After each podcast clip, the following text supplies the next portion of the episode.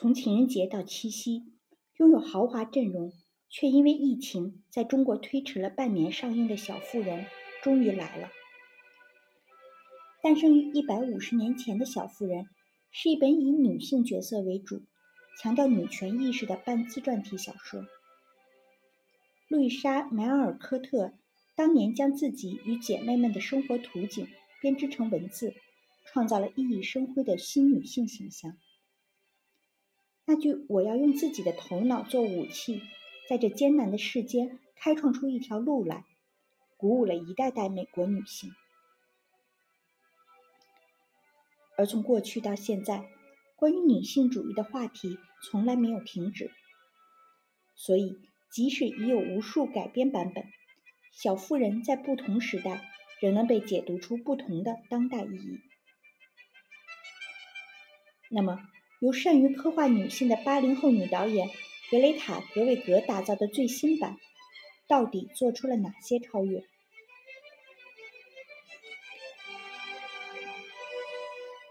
首先，与原著和前几版不同，在叙事方式上，新版《小妇人》一改以往顺序叙事的方式，采用了非线性的叙事手法，用过去与现在穿插结合的方式。来展现四姐妹的故事，尤其更偏重述说原著后半部分，也就是四姐妹离家独闯世界的经历。而新版电影对女主乔的结局的处理也颇为暧昧。在以往版本中，乔最后都是很明确的和拜尔教授在一起了，而新版电影中可以理解为两人确实在一起了。也可以理解为，这只是出版商老板对小说的改动。比起收获爱情和婚姻，女主更开心的是获得了事业上的成功。可以说，女主乔就是作者路易莎的化身。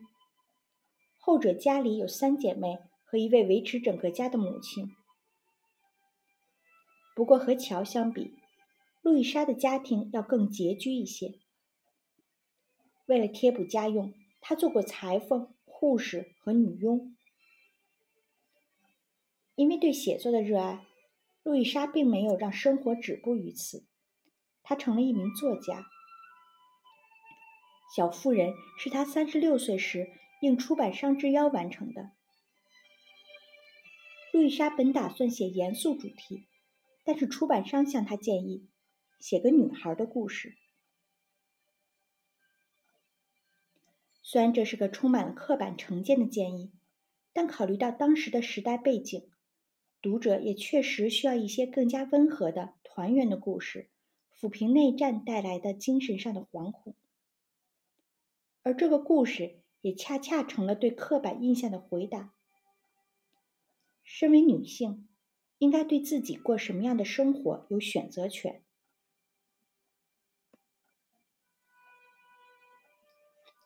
比起其他宣扬女权主义的作品，《小妇人》好就好在了平衡感上。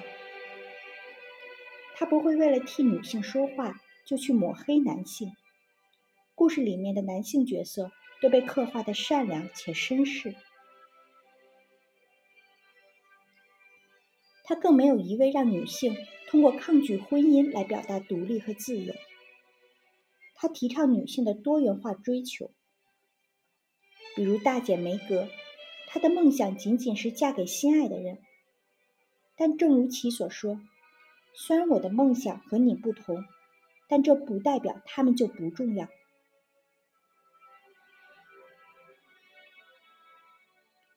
不过即使如此，当年让无数女孩感受到独立和成长的小妇人，今天还能引起多少共鸣，也值得商榷。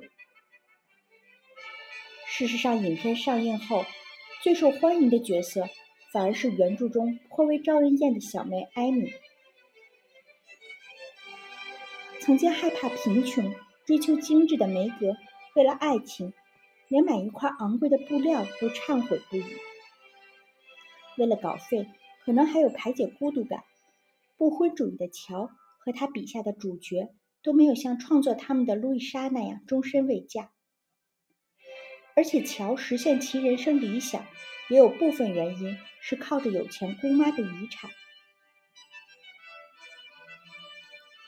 最终，只有充满市井气、精于算计的艾米坚守了初衷，不仅嫁给了富人，而且这个人还是自己所爱。